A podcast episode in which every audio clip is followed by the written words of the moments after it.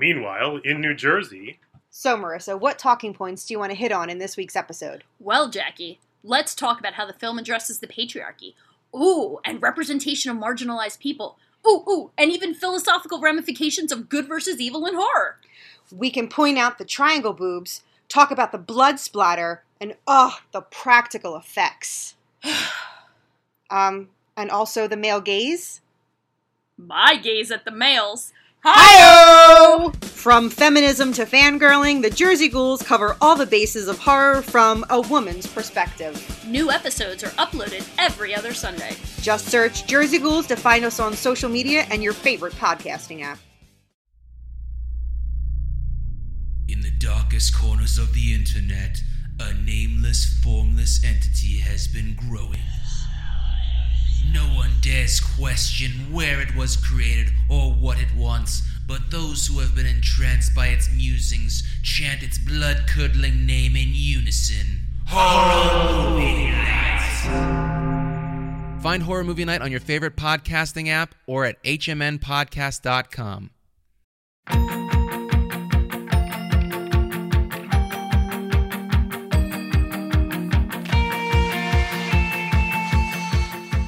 Hi, everybody. Welcome to YA OK. I am Erik J. Brown, and I am here with my beautiful co host. Oh, thank you so much. This is Alyssa Ljub. Thank you for being here today. Welcome to YA OK. I'm so excited. This is our first episode. How do I, how how would we know you, Erik? How would people know you, infamous Erik Oh, well, Brown? I am the author of All That's Left in the World and Lose You to Find Me, and the sequel to All That's Left in the World, which is coming out uh, in May, called The Only Light Left Burning. If you did not know, Lose You to Find Me is a USA Today bestseller. Woo! So I think that's pretty great. It is. Um, and also, I just want to say, I know that we shouldn't take too long with our intros, but USA Today is pretty impressive just because New York Times bestseller is like, it's a little more curated. Mm. With USA Today, it is every single book, all age categories, adult, children's, picture book, hardcover, paperback, all of that is all in one list. So it's impressive. So Wow. I am an impressive individual. and that is why I am now co-host of a gorgeous podcast Yes. like YAOK. yes. Alyssa, how about you?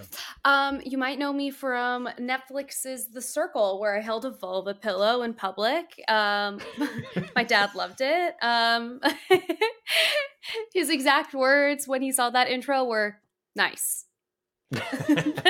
um, I also now have all of my social media stuff um, all under Alyssa Ljub, and I talk about sex education and other just fun everyday things. I have a podcast called Alyssa Explains It All. You can actually listen to Erik on the pod talk more Yeah. about his books. the beginning of our beautiful relationship. I know. And now we're back. We're back. We're better than ever because we're together to talk about reading Yes. which I'm excited about. This is especially exciting for me because I don't have that many friends in real life that read as much as I do. And like I don't I don't read any like crazy amount, although I have read 3 books this year already and it's only January 17th that we're recording this. I'm very impressed with myself. I'm a slow reader. I've read one. But still, one is still like if you read that means you read read one book in like two and a half weeks, which is still pretty good. Well, I, I did start it back in December. okay. So maybe you are slow. But the holidays got in the The way. holidays are hard. The holidays are hard. But this episode is coming out for Valentine's Day. And I'm so excited for that because, like, the best part of, like, when it's wintry and cold and yuck is that you can stay inside. And Valentine's Day is still yuck season. Mhm. And And we have Brian D. Kennedy, who is the award winning author of adorable YA rom coms, A Little Bit Country, and his new book, My Fair Brady, which just came out. So I think they're both little nice, warm, cozy books to cuddle up with Yeah. on a snowy February day. yes. And whether you have a loved one to spend the day with or not. If your you loved just- one really loves you, they'll leave you alone so you can read.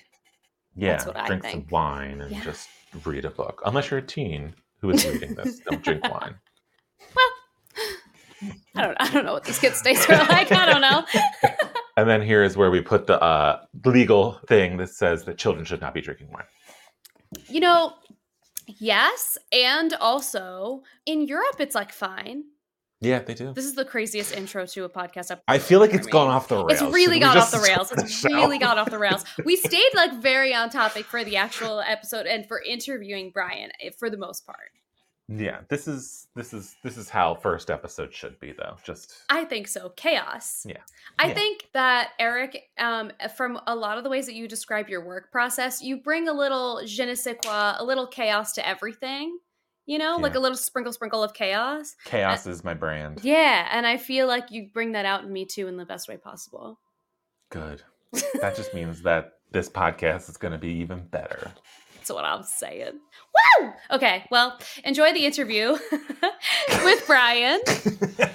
Psychot. That was psychotic.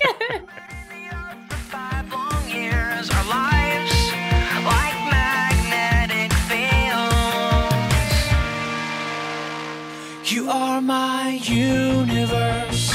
You are my universe, and I'm just a planet. I just did wallpaper in my room, and I feel like that's that like changed the whole vibe of my entire bedroom. Not this one, obviously. Yeah, we were lazy. We just did one wall. It's just a very, it's an excellent wall. I did one wall also because it was me and my mom putting it up, and I don't think that we would have survived more than one. Like it would have just been terrible. Wallpaper's a pain. I wouldn't even put up wallpaper by myself. The one that I got was peel and stick. You know, it was supposed to be like easier, I guess. And then in my head, I was like, oh, okay, like that should be easier because it's one like big sticker basically.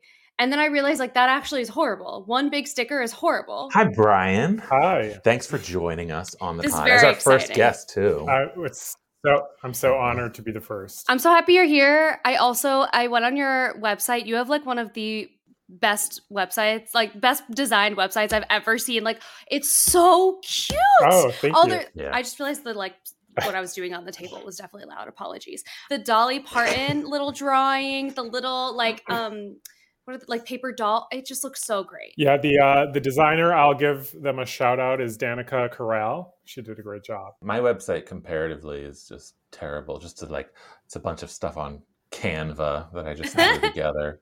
Like hoping it just looks fine. Canva is my lifeblood. I feel like I make my entire everything on Canva, and it, both of your websites are infinitely better than mine. That doesn't exist. So.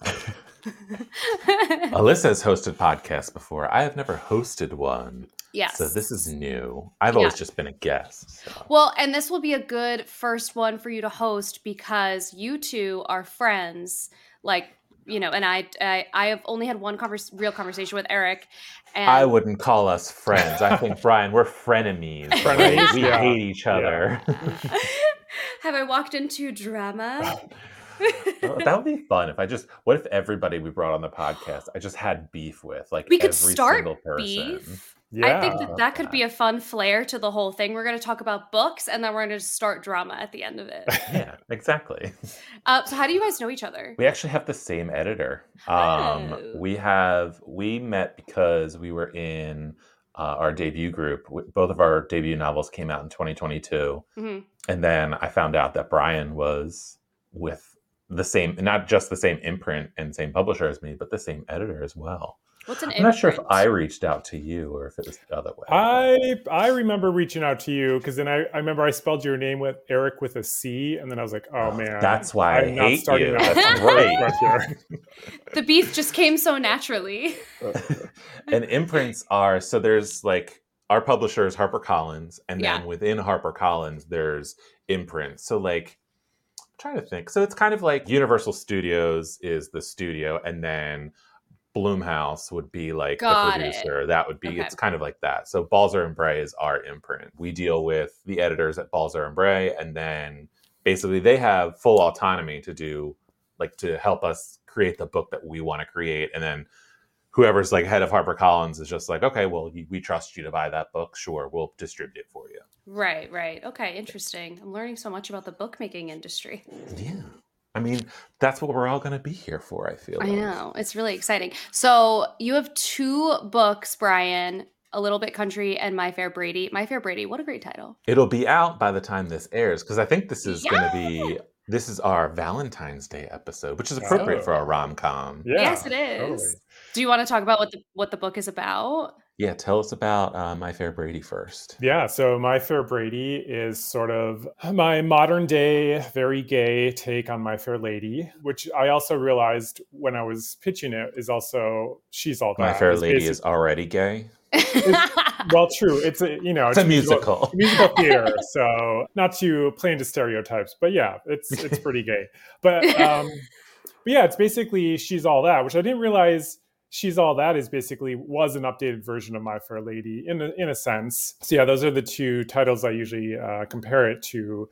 But it's about a very popular actor who uh, you know it's his senior year he thinks he's going to get the starring role and he doesn't it goes to his ex-boyfriend who dumped him for being too self-involved and then there's a very shy stagehand who jo- joins the show as a sophomore just wanting to make friends because he's very shy and then sort of like in my fair lady they sort of come to agreement if the popular actor wade can help this shy stagehand elijah become popular Mhm. wade can look like a good bi- guy to his ex-boyfriend and elijah can uh, finally make some friends and of course along the way it's a rom-com so i'll, I'll let you deduce what uh, what happens between them Ooh, I love it. That sounds great. It's I like I love the fact that it's just like unabashedly like theater nerd too. By the Yes. because yeah I mean, were you a theater person? I feel like I was. right? I was a theater person in uh, high school and college. Very, Yeah. very much a theater nerd. High school and college, you were committed. I was. I was a theater major in college. Yeah, Oh, so you were like, you were very, you were the most Yeah. committed. hardcore. Wow. Are there any real life stories from your time as a theater nerd that kind of Um, made it into this book? I don't think so. I had to relearn a lot of like what actually goes into a show, especially on the technical end. Which because I I'm a horrible actor. I'm not very good at acting. So I start, I was more into like playwriting and directing, but I did some acting and I did you know technical stuff too. But I really had to like relearn like what the lights were called and Mhm. just everything that goes into a show. I don't think I stole anything specific. Well, one actually there is one thing. So, and this is just like a very tiny subplot, but um, in the theater in my book, kids go up uh, into the catwalks and spray paint their names onto the wall before they graduate, Oh, and that's something we did at my high school. But we had to like we had to like break in at night and uh, like climb like two stories up. It was you know we could have like fallen and you know the school would have had a major lawsuit. But yeah, that was a real life thing that did make it into the book. That's very cool. We definitely were not cool enough to do that in my theater program. Yeah, us either. I don't. I don't even think our like after party was at my friend Brandon's house, and it was like I don't even know what it was. It was like a very ta- one of those like tame parties too. Like his parents were home. Oh yeah, There Yeah. was only soda, Yeah. so it wasn't like this big after party kind of thing that would be in like a novel or movie. It was just like all of us sitting in Brandon's living room, pretty much. See, mine, like every now and then would get really unhinged, but I don't think anyone was drinking. I think it was just like they were all really horny, which feels like very theater kid coded. Like what Yeah. it's like the band kids and the theater kids. It's like, why are they all so horny? I don't know, but they are. and it just felt like everyone was like making out at the end of it, aside from me. And I was like, I'm just gonna call my mom. Um, I don't know what's going on anymore. Like, we just like finished, we we wrapped Mis, and of course we all have like stipple all over our faces to try and look dirty because I don't know why we were obsessed with that in high school. So it's just like stipple smudged on everyone's faces. Like this is mortifying. I go. Yeah, I, I love you would have like uh, at the cast parties, like the kids who had to play older characters still had like the gray s- uh, Yeah. spray paint in their hair. exactly, exactly. Oh, those are good memories. I love all. Les of Mis this seems stuff. like it's like an intense play for a It- high school production. Yeah, Like, I, I don't think we were ever that ambitious at my school. You know, it was we actually I think that year it was my freshman year and the seniors that year were really good and so that's why they chose to do Les Mis because they're and like a bunch of them went on to be like classically trained in opera and like all this other stuff. So like that particular year we had really great I know, it was very bougie. Um and we had re- we had really great seniors that year and so I think that's why they were a little ambitious, but it also is the kind of show where like a whole bunch of the freshman ensemble are like prostitute one, prostitute two, prostitute three. And I'm like, this is how am I supposed to tell my mom I got a part and it's prostitute three? Like Uh, it's that- That reminds me, my my best role. I mean, like I said, I was not a great actor, so I was usually just in the ensemble. Uh, but when we did the Sound of Music, the way the male ensemble appeared in the program was Mhm. uh, party guest slash Nazi. Oh no! Oh god. I do That's feel like being stuck playing a Nazi in the sound of music It's pretty. I feel like Yeah, I that's mean- pretty rough now. It's like, uh, Yeah, maybe I I, didn't, I didn't have any this. lines. I just remember the big the big scene for the Nazis was uh, we got to run through the auditorium with flashlights, just ad libbing like, "Where are the Von Trapps? Have you seen the Von Trapps? They've escaped." Oh my goodness. What play are they doing in My Fair Brady? Did you say? I don't know if I missed uh, no, I didn't say so. Uh, they're doing My Fair Lady, so it's very meta. Oh, okay, Um, great. Yeah, so they're sort of like the the popular actors, you know, familiar with the play. The the stagehand isn't really a theater kid, so he's not familiar with it. So when he sort of uh, brings up this agreement, the actor's like, "Wait, you basically want to do what the show is about? Like, you want me to be the Henry Higgins Yeah. to your Eliza Doolittle?" And, and the kid's like, "Yeah, sure." That's so cute. I, I love forget. Does. Wade even? Uh, Wade is the main character's name, who's the actor, and then Yeah. Elijah is the uh, tech kid. Does Wade even point out the comparison between Eliza and Elijah? I always forget if that happens. He never does. He, uh, yeah, that's the one thing that never gets uh, mentioned. That it's it's like I think that's Obviously, appropriate because it's like it's very yeah. close to it. It's like, yeah, you have to do that though. I love that. I feel like that's one of those books where someone in in a high school somewhere is going to get assigned is going to get that as like assigned reading because they're doing My Fair Lady that year and they want to teach the story in a way that like that is relatable and that's going to be their assigned reading and everyone's going to be thrilled about it. This is a dream that I'm having in my head for you. I, I hope that does happen. yeah, I know. I, I, love think that, that. That that would be really fun. Uh, so, what is the process of like? I mean, this is really kind of a question for both of you guys. What is the process of writing a book like that? Like, do you do like what? Like, I think of the way that I write an essay. And if I'm writing an essay, I'm doing like an outline first, and then I'm filling it in as I go. But I don't really know that that's realistic for writing. Go ahead, Brian, because I have a follow up question for this. Yeah, I- I'm sure you know it differs for every person. For me, um, I definitely need like an outline. I need you know some parameters to sort of know where the story is going. Uh, I tend to be very detailed. So even like this book, like I knew I wanted to do a theater book. That sort of was just like the idea I had to start with because I know a lot about theater and I thought I would enjoy it. But then like before I could even think about what the story was, I had to decide what show they were going to do and I wanted whatever show they did to somehow tie into the plot of the story. So it wasn't until I finally landed on My Fair Lady that I was like, okay, now I know where this this book is going because I know what the main plot's going to be. Um, and then yeah, I usually write like a really detailed outline that could be you know seven to ten pages, single spaced. Uh, and then you know at this point, I wrote this book on contract, so I already had my editor. So you know she had some input uh, to to my outline and where we wanted the story to go. But even then, once you sit down to like start writing it, Mhm. a lot of things change. Like from the very first draft to the fin- to the final product, there were like you know chapters thrown out, new chapters written. So it, it's very malleable along the way. Um, but again, I usually know like where I want to start and where I want to end, and then how I get there is usually a very long, frustrating process. but it works out in the end. yeah. I'm completely the opposite. I don't. I know you are. I, yeah.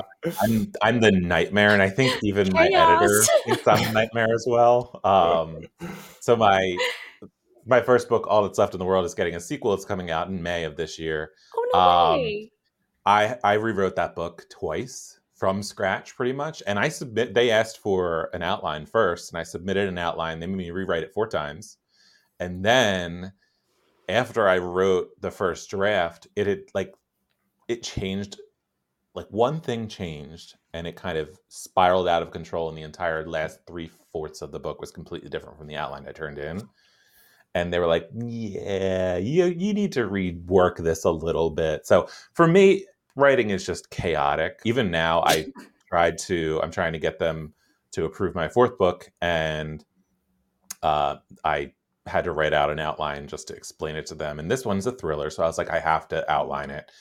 Um, and I gave them a chapter by chapter breakdown. I think it was like 12 pages long, and even that now still is not going to be what I write because we had a call earlier today and talked some things about out and it's completely changed already. So I think from beginning to end for me, it's just a struggle and it's chaos. So I prefer Brian's way was- of doing it, Yeah, but Brian, your it just your doesn't work for me.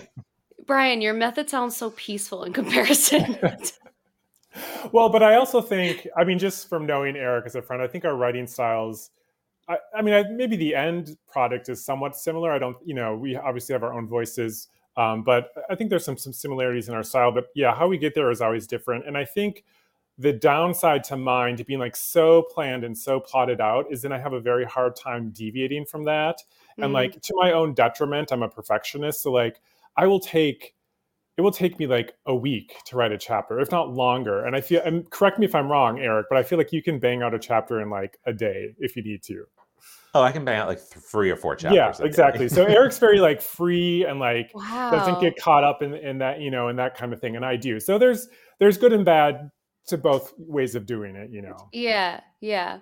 I I'm I think my record for writing is I think I wrote twelve thousand words in one day once. i am hanging up now That's wild. That's for me. That's probably about six chapters, and that that I will say that was me in like a hyper focused state where I forgot to eat lunch and I Right. just knew where everything was going, and it was like one of those moments where it was like weeks of maybe like two hundred words a day, trying like struggling to Mm. get to like this one point. Ju- like logically and then once i got to that point i was like okay now i have all of this set up and i can go off and do this and i know it's where everything is going I feel so like I, that only happens every once in a while and when it does i'm like yes and i can't leave my computer because i'm worried it'll like break the magic. That's like what reading is like though because sometimes like it i'm struggling for like a couple of whatever i don't know 20 pages and i'm like oh my god i just like i love this book and i wa- like i'm reading um the uh court of thorns and roses series and the second and third of those books are like six seven hundred page long books and Yeah, that's I was like say they're all pretty dense that's that's yeah that's very long and so i'm as i'm getting through them i love them but there are parts where i'm like how long does she need to be in this forest for it to be a plot line i don't know why we need to do this for 100 pages but then we get to that one part and like we're off to the races and i'm like and i'm up till Yeah. 1 a.m because i need to finish it so i imagine that's a similar vibe Yeah. I mean, that's kind of how you can tell when I think for me there's always scenes that are that exist in your head and you're kind of writing towards and Mhm. I think those are the scenes that always just work perfectly. Were there any for you, Brian, in either A Little Bit Country or My Fair Brady? Because I actually do want to touch on A Little Bit Country too. yeah there's usually scenes that i'm looking forward to writing because i have been thinking about them for a while and they sort of seem like pivotal scenes so like in my fair brady uh, at one point earlier in the book because elijah is unfamiliar with the show wade invites him over to watch the movie and that was a scene that i just knew like you know so many things that could happen in there and also for me uh, so I, you know, like I said, my I have a theater background. So uh, in playwriting is all dialogue based. So for me, like writing dialogue is super easy. Anytime I have to do description, like Mm. describe where they are, talk about the house or the room, like oh god, that you know, it can take me like all day to write two two paragraphs about the house. But once we get into dialogue, it comes out a lot a lot faster. Yeah. I like the um and for me it's always action scenes. I feel like for you it's the romance scenes because that scene was really adorable when they're sitting there watching on their la- on Wade's laptop. Um but for me it's always the action scenes too and I always get compliments on those scenes too and I'm like, "Okay, so you felt like that immediacy and that energy that I was working towards, I feel like that like makes that a good payoff." So that feels like the way that the way that you would be writing it and it's like kind of flowing for you too is the way that the reader ends up reading it too. Like I would Yeah. imagine that it's a similar like a similar experience in the way that it's being created and the way it's being received, which is really interesting actually. I guess kind of makes sense. Can, we can feel the the the emotion through the page. And it's beautiful. And that's why we love reading. And Thank, so thank you for coming to my TED talk about why we like reading. Brian, I want you to kind of tell us about a little bit country too for anybody that might be listening that doesn't know about your debut novel. Sure. Your so- award-winning debut novel. award winning. Uh, yeah, a little bit country. So, you know, if, if My Fair Brady is all about how much I love theater, a little bit country is how much I love country music. It's very Dolly Parton coded, Dollywood coded. Uh, it's about it. By coded, you mean any day now you could get a cease and desist from desist, yes. people. pretty much, pretty much. I always say like, so the character, the Dolly character, is named Wanda Jean, and they're like, "Is it modeled after Dolly Parton?" I'm like, "Yes." If Dolly Parton had orange hair, so I can't get sued. Yeah. Um, Love it. Uh, but the story is about a uh, gay uh, kid from the Midwest who wants to be like the biggest, gayest country superstar, and he gets a job working at an amusement park uh, of his idol in Tennessee for the summer. And there he meets Luke, a local boy who is uh, not out yet, and he hates country music because he thinks his grandmother was uh, a country singer, and he thinks it Mm. ruined his family uh, and his grandma's life. Uh, so of course they meet at the theme park where they both end up working, and again, being a rom com, I'll let you sort of guess where things end up for them. So cute. I love adorable. it. That's a great concept. Meanwhile, in New Jersey, So, Marissa, what talking points do you want to hit on in this week's episode? Well, Jackie, let's talk about how the film addresses the patriarchy. Ooh, and representation of marginalized people. Ooh, ooh, and even philosophical ramifications of good versus evil in horror. We can point out the triangle boobs, talk about the blood splatter, and oh, the practical effects. Um, and also the male gaze. My gaze at the males. Hi! From feminism to fangirling, the Jersey Ghouls cover all the bases of horror from a woman's perspective. New episodes are uploaded every other Sunday. Just search Jersey Ghouls to find us on social media and your favorite podcasting app. In the darkest corners of the internet, a nameless, formless entity has been growing. No one dares question where it was created or what it wants, but those who have been entranced by its musings chant its blood curdling name in unison. Horror Movie Night! Find Horror Movie Night on your favorite podcasting app or at hmnpodcast.com. Do you like to laugh, geek out on music, and learn all about that band or artist who had that one song back in the day, but then seemed to fall off the face of the earth? If so, you need to subscribe to One Hit Thunder. Together with an array of interesting and hilarious guests, we do a weekly dive into one hit wonders like Eiffel 65's Blue, Kreayshawn's Gucci Gucci, EMF's Unbelievable, Del Amitri's Roll to Me, Los Del Rio's Macarena, Musical Youth's Pass the Dutchie, and even Patrick Swayze's She's Like the Wind. So are you subscribed to One Hit Thunder or what? As Desiree would say, you gotta be. And as K7 would encourage, you gotta come, baby, come and join in on the fun of the One Hit Thunder podcast. So I want to know if there's anything that you learned about your own writing process between A Little Bit Country and My Fair Brady, for better or worse, because I feel like it could go either way. Yeah, oh, that's a good question. I mean, I will say writing My Fair Brady was so much harder, or at least it seemed that way. At maybe I don't know, maybe it's just was my perception because this was my first time writing on deadline. So a little bit country, you know, I I could just sort of write at my own pace, and I didn't have a, a goal of when it would be done or what that would look like. And then with My Fair Brady, uh, I was under contract, and luckily, you know, our editor at our, and, and our imprint. I think they're pretty lenient. They're not, they weren't ever rushing me to like have it done by a certain date. So so that was great. But yeah, I mean, writing a little bit country, you kind of go into it blind a little bit. You know, I'd taken writing workshops and classes, and I had an agent, and I worked on editorial notes with her.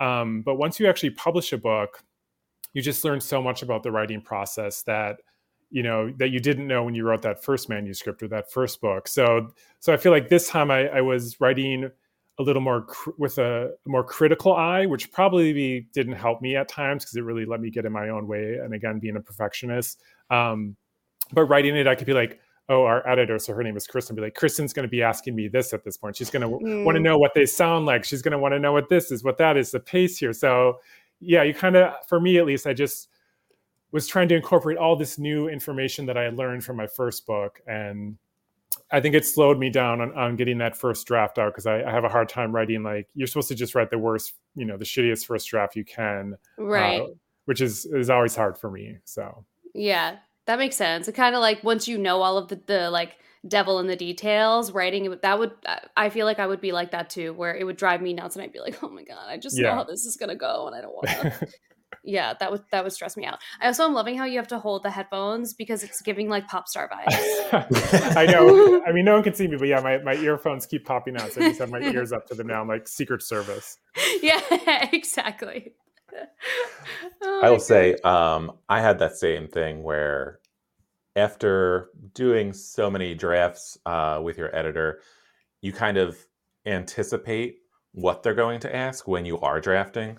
I think, like, at some points, I do think it actually helps me a lot because I can remember, like, what her most common request would be. So, like, for my books, it's always like, oh, well, what is this character feeling right now? Can we get, like, more into the internal stuff?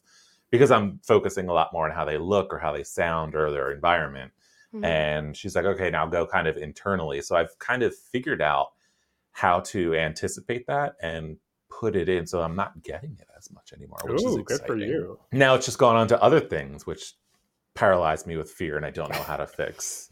It's exciting stuff. I'm thinking about like I got like lost in thought for a second thinking about when you're writing and considering how someone is feeling or like an action that they're taking and what that what what the reason is that they're doing that.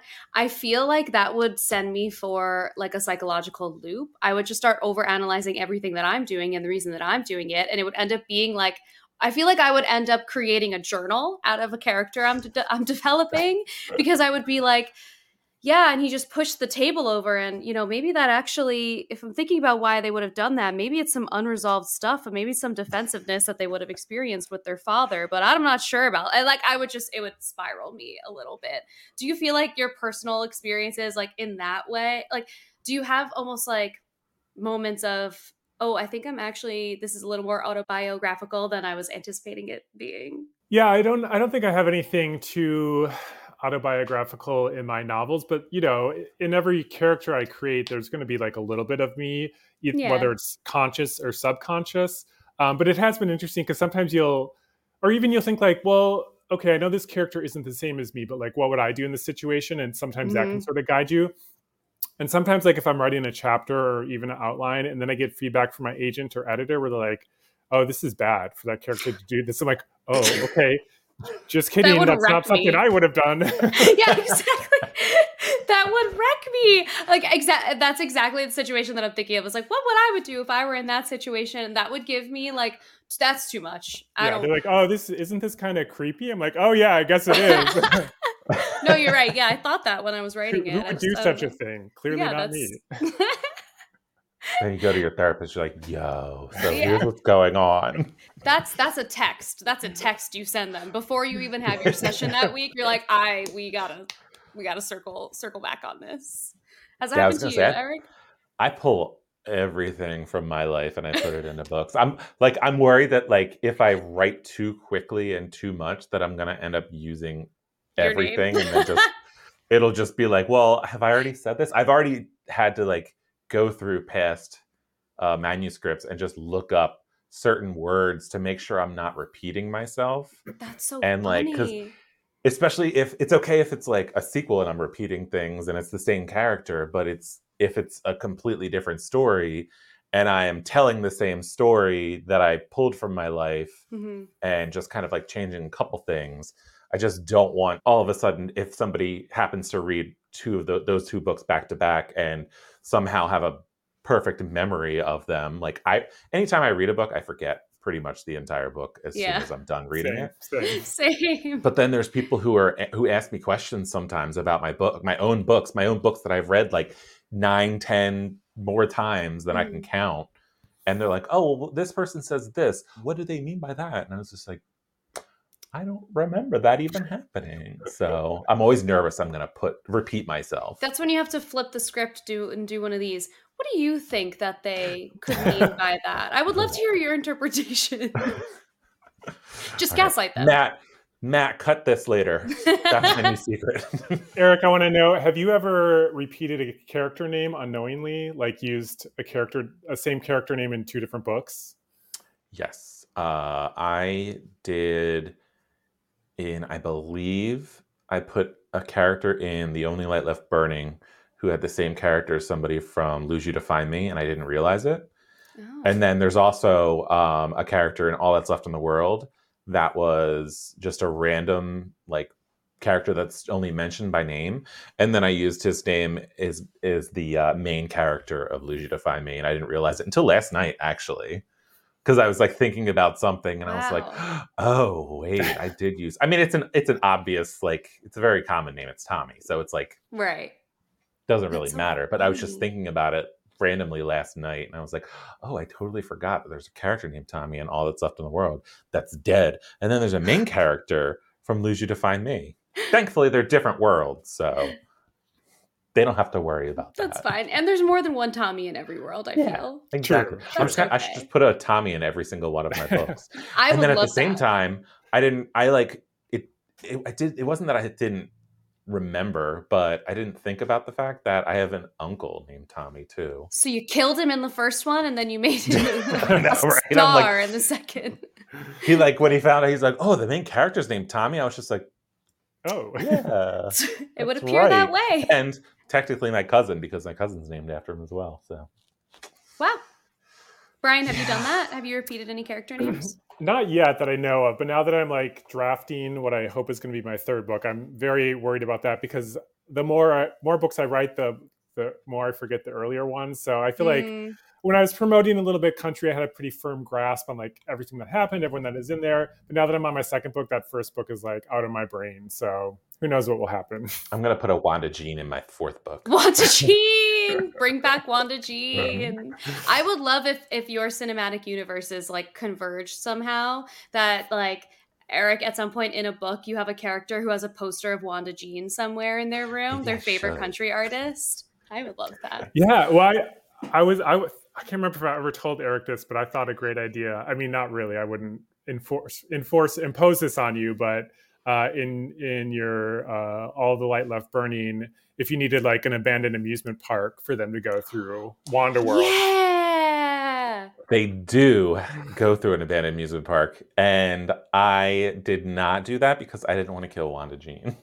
Thank you. Oh, that's nice. That's I I because it it was, and I also it was in. I didn't know how to like get them over to Tennessee because it's they're in uh, South Carolina, which is Right. close, yeah. but the theme park is in uh, South Carolina, and then I just I was concerned about like it taking out the fact that Dolly doesn't exist in this world too, because there's already Dolly Right. Parton Dolly, references in the yeah, first yeah. one and in the second one too. So I had already thought Oh, about that, should- and I was like, "There's too many converging things happening for it to work properly." So I'm How- saving that for the next one How do you have so many Dolly Parton references? because we're gay. Are there there are Dolly Ah, Parton yes. references in um? oh, wait, is there Dolly Parton references in My Fair Brady, or are No. there Wanda Jean references? No, I, you know, yeah, I'm not one of those authors. Some authors really like to lay little like Easter eggs. That's I don't know. I know. like to do that. to me that that's not my style but i appreciate other authors do. as a reader i like it when other authors do it yeah. you should Yeah. start doing it. I think, I think that's great. fun. That's so fun. Brian, what drew you to writing YA specifically? you know i've i've told this story before uh, so apologies to anyone who's heard it but i was uh, you know i've always been a writer and it wasn't really until like my my 30s that i thought oh you know i could actually write it like publishing is something i could actually pursue seriously if i wanted to. Uh, so i signed up for some writing classes and writing workshops and i was actually in a nonfiction essay class. I wrote an essay about like when i came out after college or something and it, you know it felt to me was like very personal. We shared them in the class and and our teacher she was this like very downtown new york writer. She dressed like all in black had long black hair. She always talked about how much she missed smoking and like i knew you know my little like gay coming out story i knew you know a lot of people be like oh well this this is a little trite and like oh it's you know we've evolved since then. But like i said to me you know it felt very fresh still. And she wasn't like super mean about it but she was like she was like oh there's no blood in here. Like where's the where's the blood in this story? And not like not physical like actual literal say, blood. yeah. Or like the yeah the beating heart of it and she's like it, it just it just reads like like really good YA and she said really good but I could tell she Really like did not mean that in a compliment you know as a compliment. But at that point I hadn't really read any current YA because you know when I was a teen there wasn't much of a of a YA genre or a lot of books geared towards teens. So it prompted me to like pick up my first young adult book and once i read it i was like oh actually like this does sort of sound like my writing voice the way these people Mhm. write and i think this actually would be a good fit for me so uh, long story short i decided to try writing ya thanks to that uh, teacher who actually did end- end up helping me even though she was a little bit rude about it That's you so remember what the funny. YA book was that you read? eleanor and park which Okay. now upon reflection is a, a little problematic but at the time That's okay. I mean, what is it from true even 15 years ago? What is that book and why is it problematic now? Is it a rom com? It's I don't think it would have been classified as rom com. It's, it's, it's a contemporary, um, but it's it's written by a white woman, and one of the characters is Asian, and the representation is, is lacking a Oh. little bit there. So Got it, got it, got it. Okay, okay. I also I feel like YA is having more of a moment now than it has in a really long time, and I think because in general people are getting more like the people are getting back into reading in a way that, and it could just be that maybe I'm I've just kind of exposed myself to this whole side of like book talk and bookstagram, and everyone's like so invested in reading now in a way that I just was not. I remember maybe 10 years ago, I feel like Barnes and Noble was closing like crazy. Like you like it was getting it was like really sad actually to watch because I used to hang out in Barnes and Noble. Like that was like in high school I would just sit in Barnes and Noble and just like browse through books for hours. And um and now I feel like they're starting to come back. Like local bookstores are popping up in my very small town and I feel like people are starting to understand how much we really do need to be able to like read fun books. And YA is nice because you know that you're going to get like a nice ending at the end of it. It's not going to be like like a book where you're going to be like trying to look up every single word on every single page. Like you'll actually be able to enjoy the story as you get through it and I don't know, it's just like so it's such a nice way to enjoy a story without having your eyeballs on a screen. And I Yeah. think people are really appreciating that now. Somebody said on Twitter, I'm I haven't been on Twitter for a few months, and uh, one of my friends said that there was somebody who said on Twitter that uh, this woman was like upset that her daughter had aged out of YA as like a, I think, 14 year old or something, and I I like to me that was strange because number one you're not aged out at 14 Yeah. like that's prime YA but I think what ended up she said what she meant was uh she wanted more middle grade stuff so like less romance. Uh, and I was like okay that's a gr- that's great but then I try to pitch something that does not have romance and YA editors don't want to buy that because mm, YA has so much crossover, more crossover to adult than it does for teens because anybody who is younger will read up to the the older YA and then anybody who like YA is pretty much made for if they're not seeking out this very specific story, they don't usually buy that book. It's always the adults and the older teens mhm. and like maybe people in their 20s and 30s that are actually like okay well i'm going to read this because it's still relevant to me i still like this kind of these stories with romance and excitement and also i want to read something that's like more fun and isn't just this like kind of like you were saying elizabeth like it's the hard literature where it's it's either very dark or it's overwhelming or there's like pages upon pages upon pages of descriptions before you Hmm. even get to like any kind of emotional moment and then it's pages of emotional moment and no dialogue kind of stuff yeah, yeah. i feel like there is there is definitely a market for that but in order for there to be a market for that i think that's a whole that's a whole other can of worms that we probably get into honestly So- I, it's so weird to think of a 14 year old aging out of YA because I'm 30 and I read YA. and it was just because the 14 year old didn't want to read a romance Yeah, like, yeah. he was looking for more like friends who are going through Sure. an adventure which is like yeah i want to write that Yeah. but there's people are less willing to buy that it's like i feel like there needs to be that um it has to be something like a series that starts Mm. as a middle grade and then eventually it can grow along with the characters yeah. for the readers Yeah. That's so interesting. I had a friend recently, actually literally last night, he decided he decided a while ago he wanted to write this children's book because he had he just like had this idea for it. He actually got it together. He had someone illustrate it, the whole thing, and he sent it yesterday and my mom works with kindergartners. And so when we got it he was like do me a favor show it to your mom. And it was really cute but it was like very crowded. Like there was a lot of images and a lot of text and there were words that like a like a kid wouldn't necessarily like depending on the age would might be challenging for a child. So we were like what age are you trying to well who is this for exactly and he was like i don't really know and i was like that's interesting because i never thought like when when you guys were writing did you have an age in mind before you started Yeah, I mean, I think for for YA, the intended audience is always teenagers, Mhm. uh, probably specifically high school. But I think a lot of middle graders read up, and then obviously, like Erik said, there's crossover, so a lot of adults will still read YA. I mean, I obviously read plenty of YA, but Mhm. I think the intention is always, at least on my end, and I know on my editor's end, the intention is always we're writing this for teens. Got so I don't want to, you know, and, and in my book, there's like plenty of swearing. There's you know underage drinking. There's sex. It's not that I filter it or you know can't can't push boundaries a little bit, but I do want it to be appropriate for like what kids are going through. Mhm. Um, you know, I'm I'm not like sexualizing my characters in a way that's inappropriate. Uh, that you would in like an adult romance novel. So I think there are some sort of parameters that you have to uh, uh, adhere to when you're writing. But I don't know, Erik, if you how you feel about that. Yeah, I think there's definitely. I think before you even start writing, you should understand the audience that you're going to be writing for. Mm. So, with not just age category, too, like age category is a good starting place because it's like, well, I'm writing YA, so I'm writing specifically with the audi- audience of teens in mind. If there is crossover, great, but this is specifically for teens during in this age group.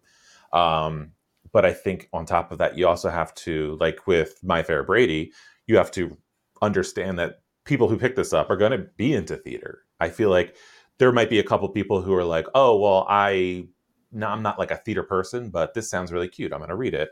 But I feel like for the most part, the eye-catching cover with them on a stage is going to immediately draw anybody who likes theater and go, "Oh, let me pick this up. Let me look Mhm. at that."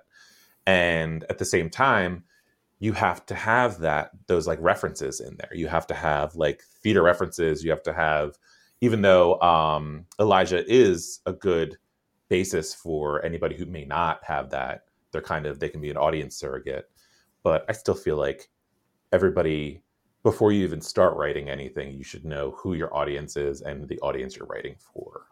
And sometimes it's just you, yeah. but like specifically you as the age category you're writing. Right. Because I, I with all that's left in the world that's who i was writing that for. It was me because i was annoyed that there were no queer people in post-apocalyptic stories so. You created the the dream. You created the crossover that you always wanted i love it. I love it. Uh so i think we'll start wrapping up. Alyssa do you have any other questions? Um, I think the only other question that I can think of is one of the things that Erik and I talked about was some of the challenges that he had um, writing a queer romance and like like having a book be removed from a library, the drama, and how it didn't even like how the cover. I will never forget the cover having you said like lesbian period drama tension of the PPs like barely touching and did was that anything that came up for you at all or because i guess because you guys have the same um, editor and, and whatever that helps too but Yeah, um, for me, I don't think there was anything specific that has come up, and I, you know, a lot of that I, I credit to my editor and to our imprint that they never push back on anything um, on the creative side, which is great. Like, like I said, you know, there's there's uh, sex in my book. Uh, in my book, it, it takes place off the page, but it, you know, they still talk about it. They, that it's two boys thinking about their emotions uh, and what losing their virginity would mean. So, like I never got one note like, oh, is this too much, or is this going to turn readers away, or is this going to make you know your book a target for a book ban? There was never any worry about that, which is really Mhm. great. Um, I think more generally speaking, and not maybe specifically to my experience, so you know, obviously books queer books are being banned. And I also think just in publishing, they're sort of undervalued and usually not given as big as like a marketing push or publicity push uh, because you know a perception that maybe queer books have a smaller audience. Hmm. and you know it's not uh, it's not just queer authors that go through this. Obviously poc authors uh, have to deal with this a lot as well probably even worse. Um, so i think sometimes publishers sort of limit themselves being like oh we're you know the the easier books are the big straight white books you know let's give them all our money and then hopefully these other books will do okay. So i think that's one challenge we face of like trying to get as much attention as as other authors with perceived bigger audiences Yeah, that makes sense. And I think if you like don't get those notes from your editor, you know you're doing it right too. Like Yeah. especially for those scenes, you're handling it appropriately. You're like everything that you've kind of put on the page is working and nobody is like raising any red flags and being like, "Oh, well, this is this is perfectly appropriate and acceptable and it should be talked about." Because even if there is no sex in there, there there are pe- still going to be people that try to ban your books anyway. Yeah. So Yeah. it's like you- they don't even they don't care about any of the violence, any language. They just care about sex or Yeah. the people that are in it, and that's all. Fuck them. Yeah.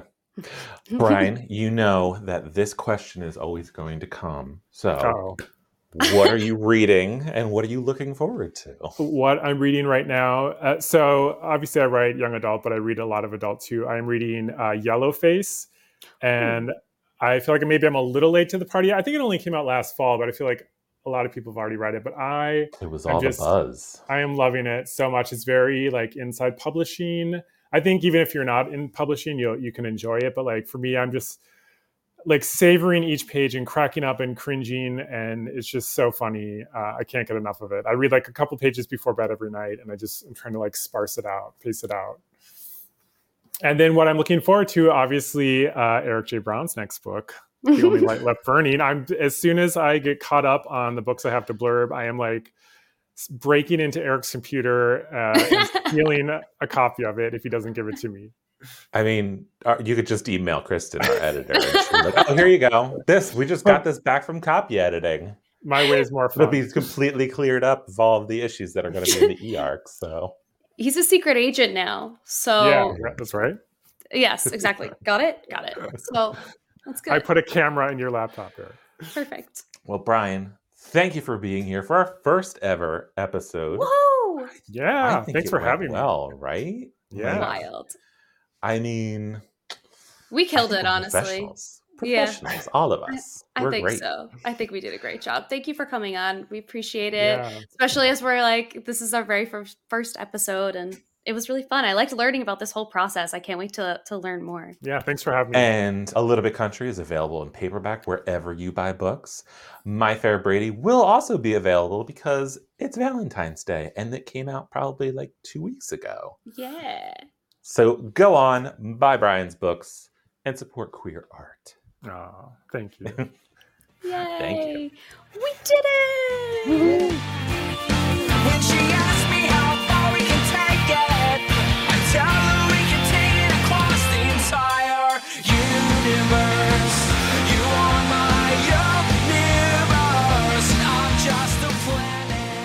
think that was a great first episode. Thank you to Brian D. Kennedy for coming on and talking with us about his books. You, again, you can get My Fair Brady and A Little Bit Country wherever you buy books. And Alyssa, what are you reading right now? I am reading A Court of Wings and Ruin, which is the third in the Sarah J. Maas universe. I love it. What are you reading? I am reading something called Dead Happy. Oh, It is by Josh Silver. I'm going to kind of pull my author card on this one because this has not come out in the US yet. It actually hasn't come out in the UK yet either, but exclusive. Uh, it is a sequel. It is. It is a, a sequel to Josh's first book, Happy Head, uh, which is being turned into a film. no Uh, way. Taron Egerton is producing it, When? and it is this kind of dystopian adventure. I, I, it always starts like that, but like it's so much deeper than that. It's hard to explain it without getting into any spoilers. So look up Happy Head. It is coming out in the US this year. Cool. Uh, Dead Happy is the sequel. It's coming out in the UK this year and probably next year in the US. But it is a very exciting. I am so excited to read this. Awesome. Okay. I love it. Uh, so don't forget to like, share, and subscribe on any podcasting app that you are using. And be sure to follow us on Instagram at YAOK Podcast. And message us with a little mini review of whatever you're currently reading. Maybe we will read your review in a later episode. Woo!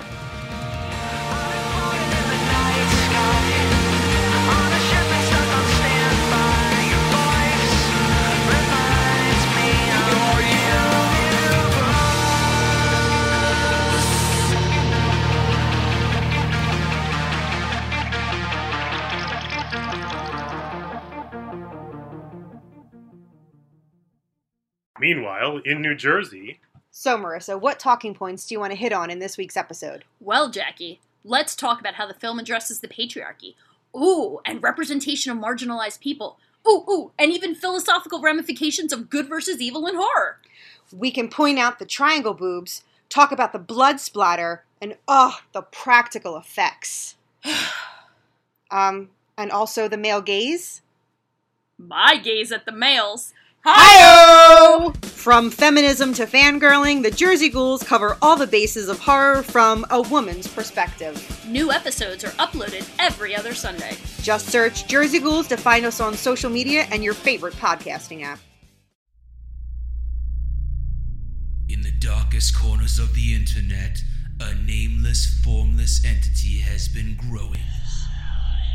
No one dares question where it was created or what it wants, but those who have been entranced by its musings chant its blood curdling name in unison. Horror Movie Night! Find Horror Movie Night on your favorite podcasting app or at hmnpodcast.com. You're listening to the Geekscape Network.